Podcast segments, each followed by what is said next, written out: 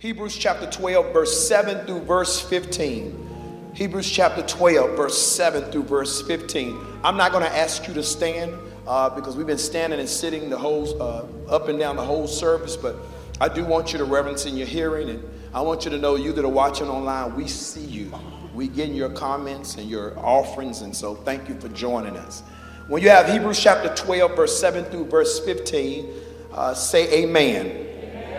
It says, endure hardship as discipline. God is treating you as his children.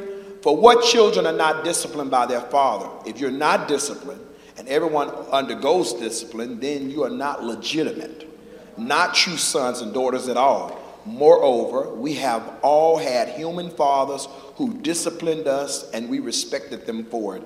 How much more should we submit to the Father of spirits and live?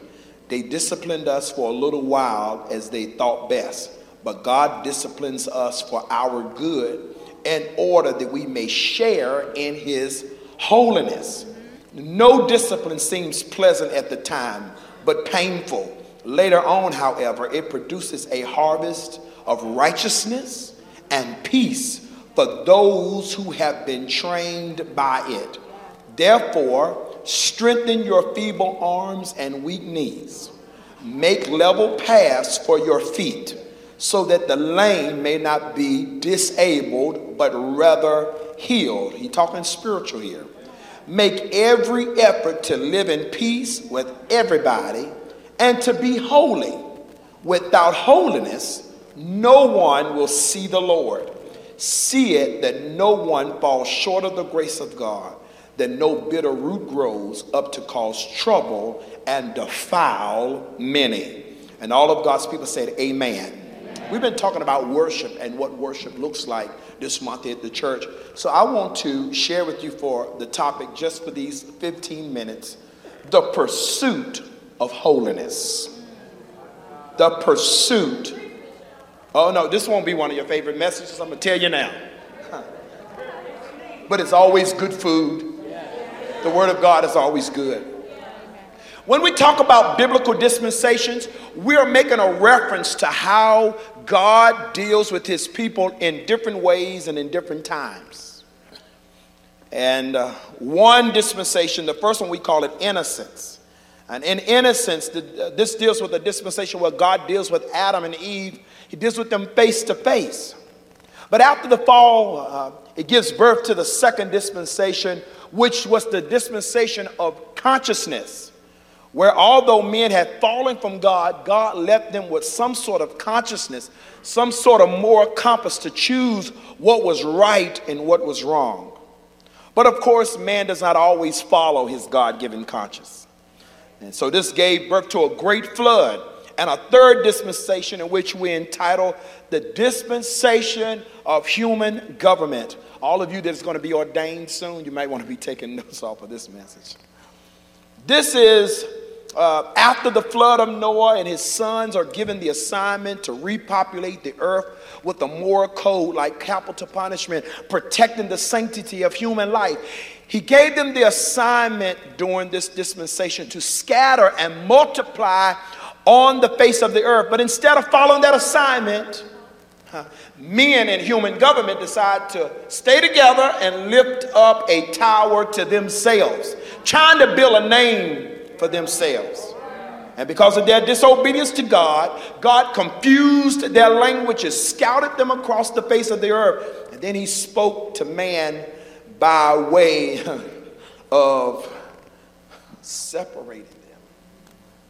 And then he brought them into a place of promise where this dispensation of promise, God speaks to Abram and tells Abram, I'm going to make you a father of many nations. Nations of the earth will be blessed by you. God takes Abram to this land, and Abram scopes it out. He walks the width and the breadth of this land that he was to inherit it until times got hard. And when time got hard, he went to Egypt. Look at your neighbor and tell your neighbor, no matter how hard it gets, stay where God has placed you. This begins a complicated relationship with Egypt and God's chosen people. As a matter of fact, this dispensation ends with the children of Israel being in bondage. But God always has a plan.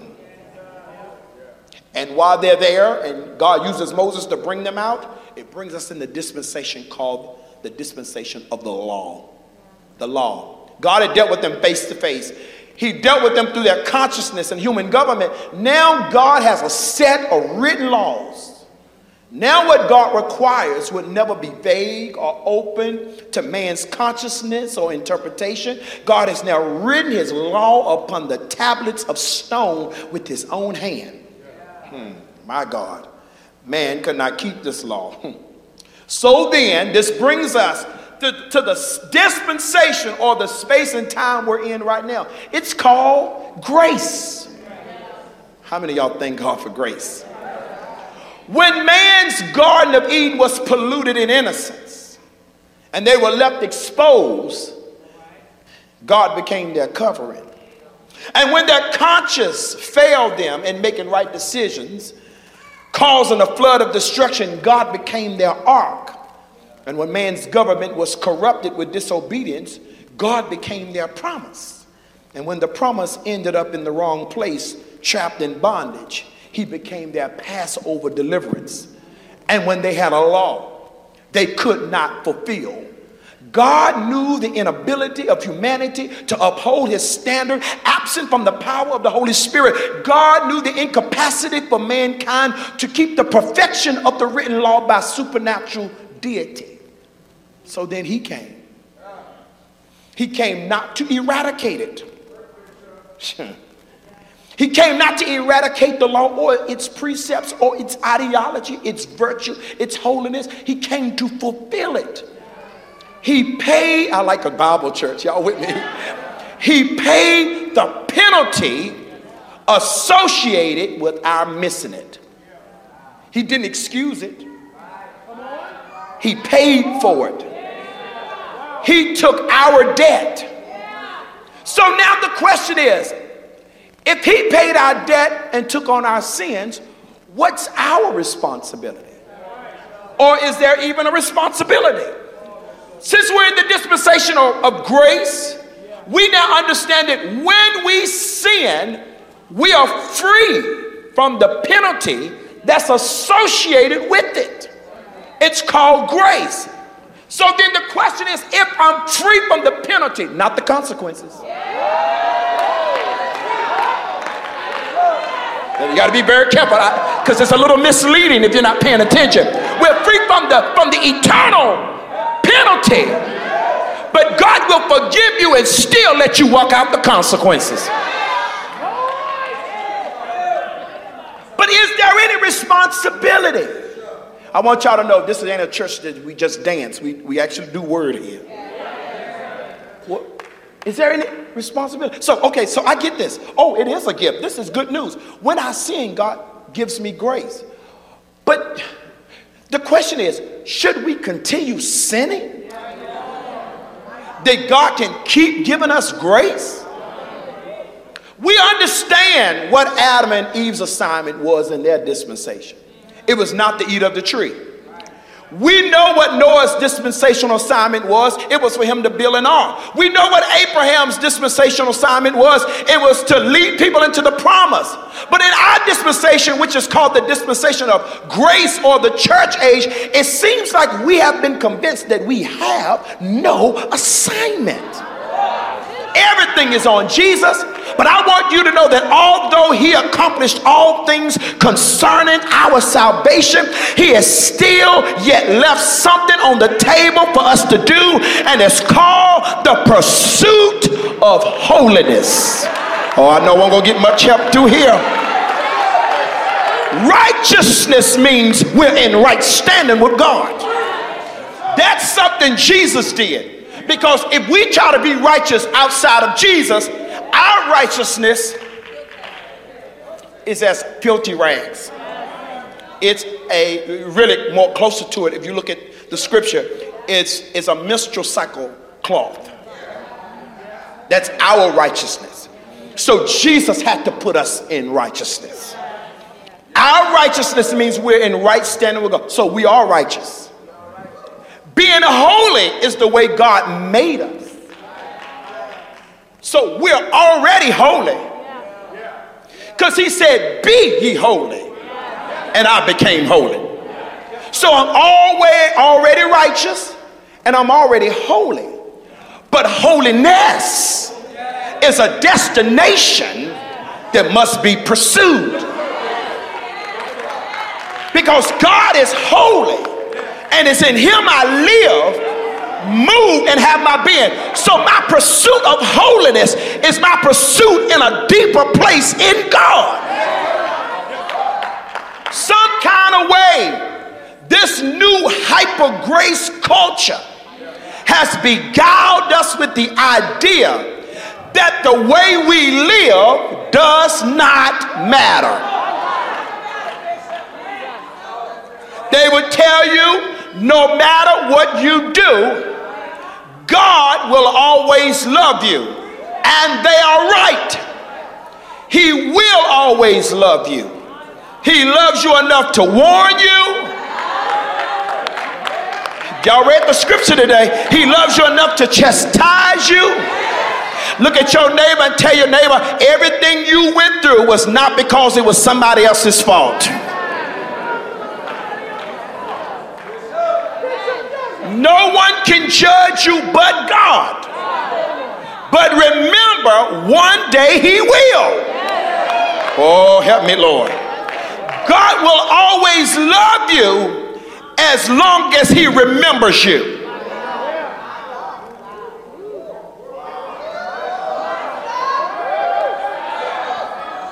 This is why we know love is real. This is why we know love is real. Because someone can die and we still love them.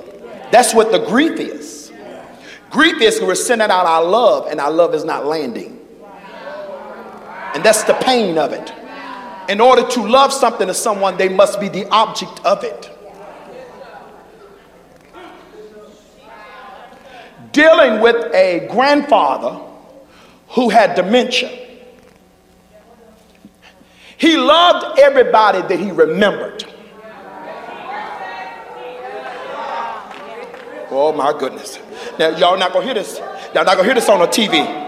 And y'all ain't nobody gonna cut this clip up and post it because it'll be too controversial. Because in our new grace culture, we teach almost in our inclusionary theology because of what Christ did, everybody's already saved whether they know it or not. And a loving God would never destroy people that he created.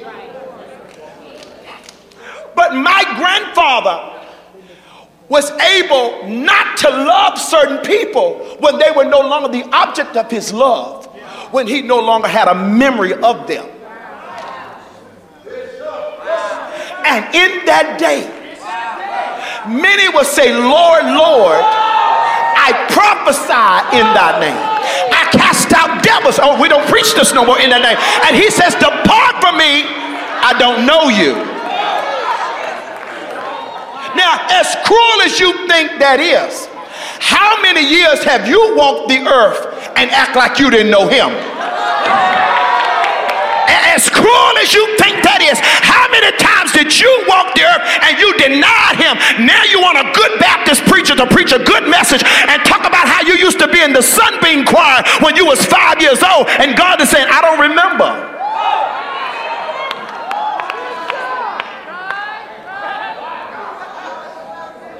This is why the Bible says in Isaiah chapter 55, verse 6 Seek ye the Lord while I'm preaching to somebody in this room here. Seek the Lord while he may be found. Call upon him while he is near. That means there's going to come a time that he will not be found. There'll come a time where he will not be near.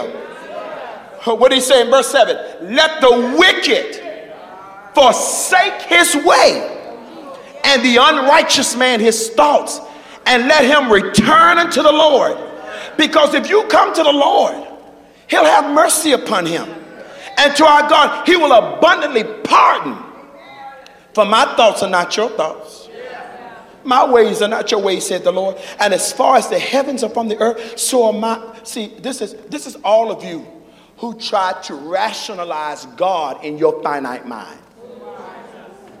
Well, I don't think this is fair. Well, let me tell you something. When God gets ready to make decisions, He never has to bring man into the boardroom. He sits on the council of His own will. And the God we serve, He's holy and He's just. All right, listen here. You are saved, and you need to know it. You that have repented of your sins, you that have been baptized, the Bible says, He that believeth and is baptized shall be saved. If thou shalt confess the Lord Jesus and believe in your heart, you are saved. You need to know that you're saved. You need to embrace the fact that you're saved. That's why I'm so glad I can stand right here today and declare, right where I'm, I am, I'm saved. Can somebody else say that? I'm saved. I'm saved. Come on, right where I am, I'm sanctified. Come on, we used to testify. We don't have testimonies. Come on, I need y'all to help me. i I'm saved. Come on, I'm, come on, come on, say it out of your mouth. I'm saved. Come on, I'm sanctified. If you're sanctified, come on, I'm sanctified.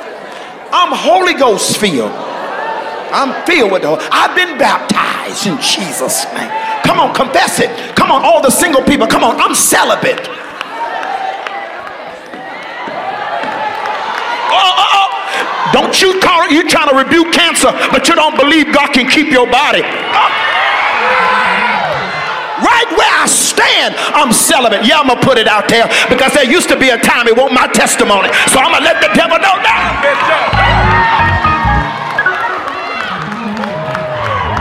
I want all the married people, ex the single people, y'all good? Y'all okay? Y'all all right?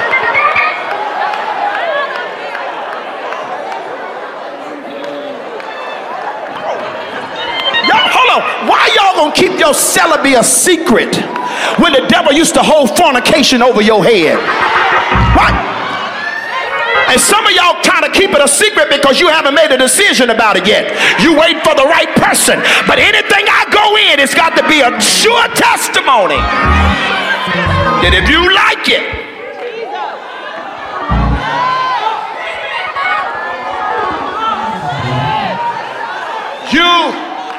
are saved. Oh man, I got one minute left.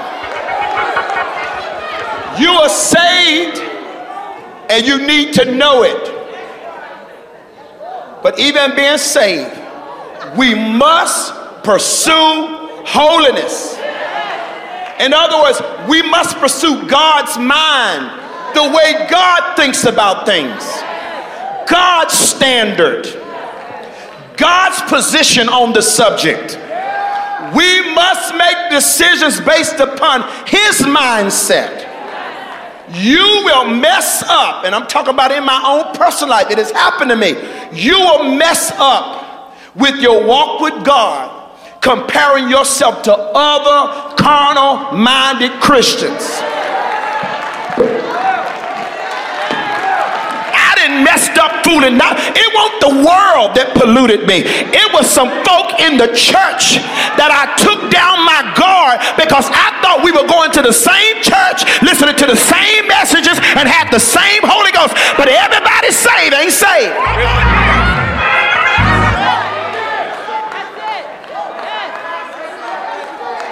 you a mess up when you start trying to compare your walk with their walk and they're carnally minded. Establishing your standard based upon the way they think and the way you think and the way you think other people are living. That's dangerous. I'm going to tell you why that's dangerous. This is why it's dangerous. Because you can see God prospering somebody and you can see somebody serving in the church and you can say, mm, well, God is using them and I know what they did. I'm gonna tell you why it's dangerous. Because, jump up here, Darius, and help me with this illustration. In their minds, touch his knees, Lord. God heal my knees. I'm telling you, God heal my knees. See, see, see, see. What can happen is, mm, you can be walking with somebody and you looking and you saying, whoa, look, God is using Darius. And I know what Darius did. And so I'm gonna do what Darius, hey, at least ain't as bad as they are. And everybody got something in it. And ain't nobody perfect. And while you still doing it, while you still doing it, you didn't realize Darius to start going back to God. See, see, you know what they did, but you don't know about their repentance. You don't know where they are in their process. God ain't gave all of us the same instructions at the same time. You may be, he may be on a longer period of grace because he started at a different place. He didn't hear what you heard. The Bible says it's sin to you when you know to do and you don't do. Hmm. So, what does pursuing holiness look like? And I'll close with this. Thank you for your patience. Pursuing holiness, instead of finding out what you can get away with, you seek to please God. Yeah, I know that's right. That's right. That thing hit me. Instead of finding out what's permissible, find out what's pleasing Paul says everything that's, ex- that's lawful is not expedient. It may not be a sin for you to sit and socially drink. Until you and your group is sitting there and then the lines get crossed and the standard gets lower. So maybe you ought to abstain because you know the potential that you have. I'm not afraid of y'all in this, this room. Maybe. Maybe it won't a sin until it got you caught up.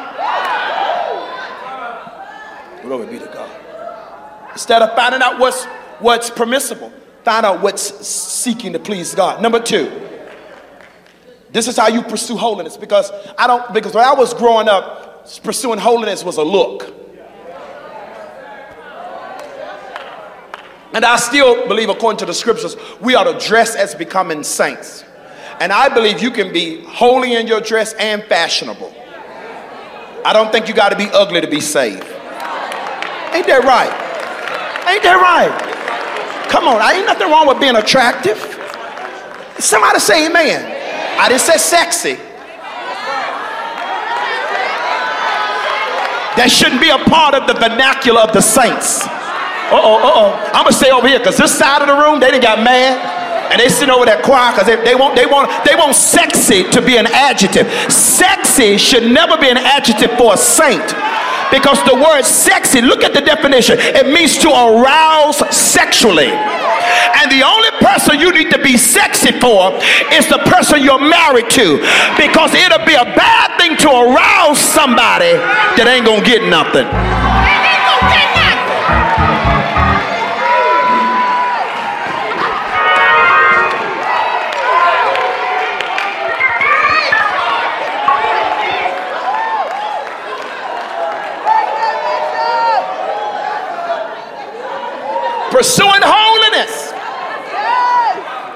It's not about a long sweeping skirt. Glory be to God. Which there's nothing wrong with wearing a skirt, you know, that don't reveal stuff that only supposed to be preserved for somebody else. You should dress in such a way that you can dance and shout. Come on, somebody. You can, amen. You should wear the right proper undergarments. Praise the name of our God. That when the light hits your skirt, we're not looking at your panty line. Amen. I'm talking to the brothers too. Hallelujah. Holiness. Oh, come on, come on, come on, come on. One Sunday I came out to preach one Sunday, and my mama looked at me and she said, and I said, I said, what is she saying? And I said, go down and tell, I find out what is she saying. Because I'm, I'm I, everybody's looking at me and she up there talking with her lips and her fingers. I sent somebody down there. Your mama said you need to go put on a robe. I said, there's nothing wrong with what I got on. Because you know, when you lose by five pounds, where you can slide in the clothes you want to, and you start feeling good about yourself. Come, oh, y'all not saying nothing me. And if you experience a little rejection from one person, then you want to make sure you can catch the eye of another person. Oh, right in church. Don't y'all look at me like that. Don't y'all look, oh, don't you look at me like that. So you start, you stop.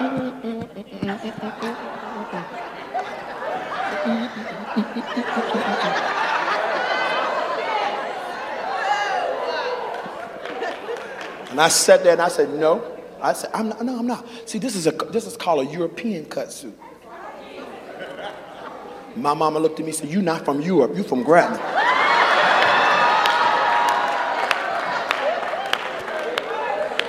And I'm gonna be honest, y'all, I was in my pride and I had determined I was not gonna change until the Holy Ghost convicted me.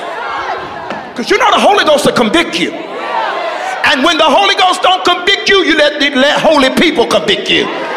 Because sometimes you are so consumed to do what you want to do that you're not willing to hear the Holy Ghost.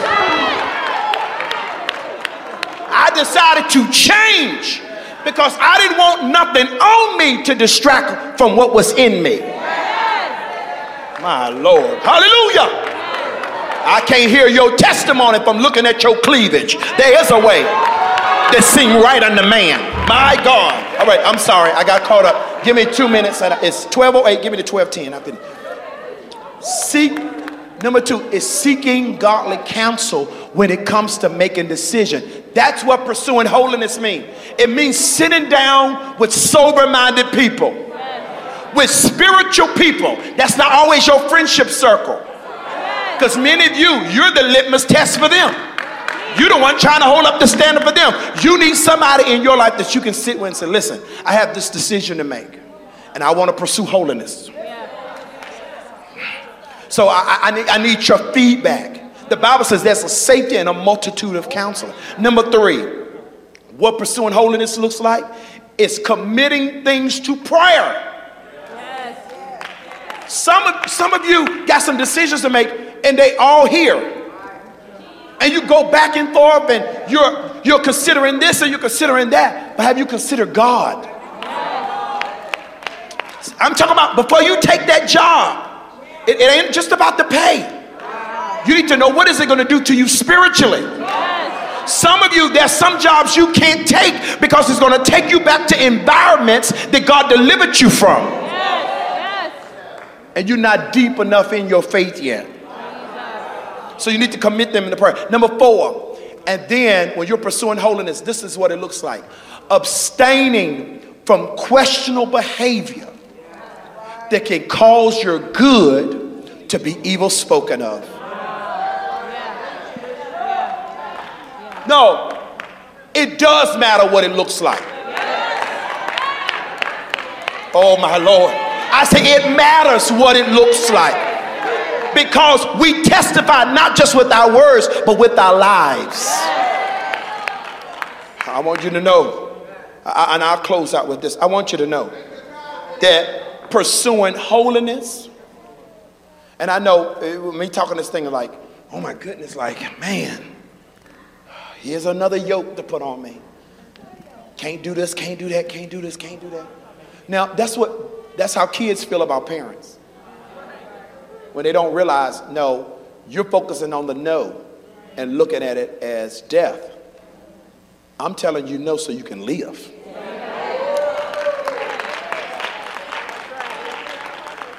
Just because a girl's body has matured to a certain place where she can produce, don't mean she's psychologically mature to handle what she produces. Just because a man begins to create seed, don't mean he's ready to be a father. Shh. And in pursuing holiness, it's not all, listen, it's not all about rules. I, what really touched my heart, and this message really had been stirring in me for the last few weeks. And then recently, uh, uh one of the young people asked me, says, I, I want to know what your what your standard is on certain things and on dating and on all that. And it really touched my heart because people don't do that anymore. Because They're like, no, I'm not going to ask because I don't want the answers. And my desire is not to give y'all a list of rules. No, really. Because when, when, when I grew up in church, when you first got saved, it was easy. Nothing was vague. Nothing was vague. It was all dictated. Oh, hallelujah. You want to be saved? Glory be to God. Hallelujah, honey. Thank you. Take them earrings off because you know you don't want to be looking like Jezebel. Amen. And you don't need all them chains, maybe one small one. All them bracelets. Oh, sweetheart, all these bracelets. All these fingernails. Oh, you can wear French, um, French manicure. That's it, honey. Because anything other than that French. No, I'm serious. It was a list. And they didn't mind telling you. They didn't tiptoe around. They told you. And you know what? We obeyed because we wanted to be holy. And if they said, This is what holiness looks like, we said, I want to embrace it. Give it to me. That we put on the yoke. And anybody that talked against it, we pulled away from them. Uh, you ain't talk about Bishop, uh, because Bishop said. I'm not going to give y'all a list of rules. Because that's not what we are. And if I give you a list of rules, it's going to be like it was when we first started the church. I was the Holy Ghost police. No, I'm serious. I would drive to people's house, by people's apartment. The Lord would stir my spirit, and I would go by somebody's apartment and knock on the door and say, "Hey, hey, it's um, it's after 12. One of y'all need to come out of there." No, didn't I? I'm serious. I'm serious. When we started the church, everybody was sat down. We got sat down all the time. Elder Kelly did her initial sermon and got sat down before she did and after she did it she got sat down. She got she finally just went to the mission field because she won't never able to do nothing in the church because every, every apologizing. We make people go and apologize. We had meetings all the time. It was always a meeting where Evangelist Jamesia needed to apologize. It was always something.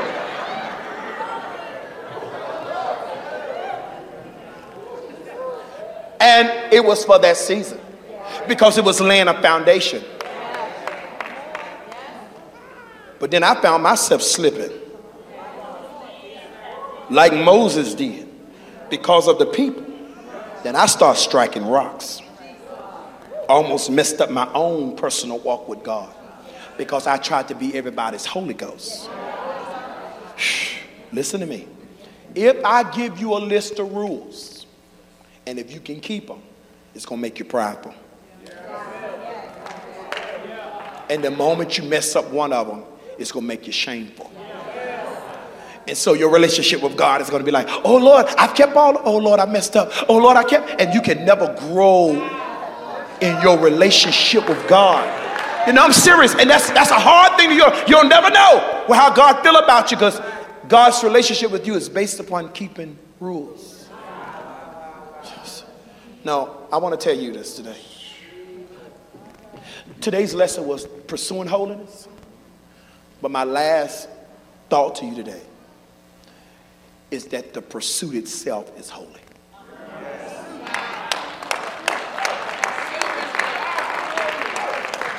No, no, really. I don't want y'all walking in here with a cloud over your head because this wasn't a good week. I did good all the way up to Thursday all of that. Oh, I know God gonna kill me. Or, oh, I can't sing in the choir today, and all that. No, I'm not saying no, no, no. I'm not saying that because you'll be sitting yourself down every day. As long as you're pursuing, that's holy. The mere fact that you want to be right with God. The mere fact that you seek to do right. The mere fact that you seek to be right, right with your spouse the mere, the mere fact you try to do right by your kids. You try to serve God in the ministry. Now, I may mess up, but in my messing up, I'm not trying to legitimize my fall.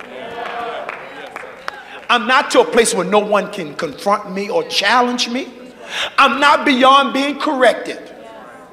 And that's why, as a bishop, I walked out of the pulpit that day and I took off that European suit and I wrap myself in a robe because I'm pursuing holiness. And y'all know what a part of holiness is? Are y'all not ready? Following peace. What up? How well do you get along with people? That's holiness. Because at some point, if every group you are part of every church you're part of, every family meeting is everybody else and never yours. How holy are you? You ain't got no makeup on, but you nasty. Shh. I want, I, I, my whole assignment, and the Lord's putting this in my spirit, is to, uh, to get you back in pursuit. No. Because there are some things that you and God know about. Some stuff you've been entertaining. And what happens is you get comfortable. I know what I'm talking about. You get comfortable. And then after a while, you start looking at the people around you. And accountability becomes swapping stories. And something you used to repent of is taking longer and longer for you to repent.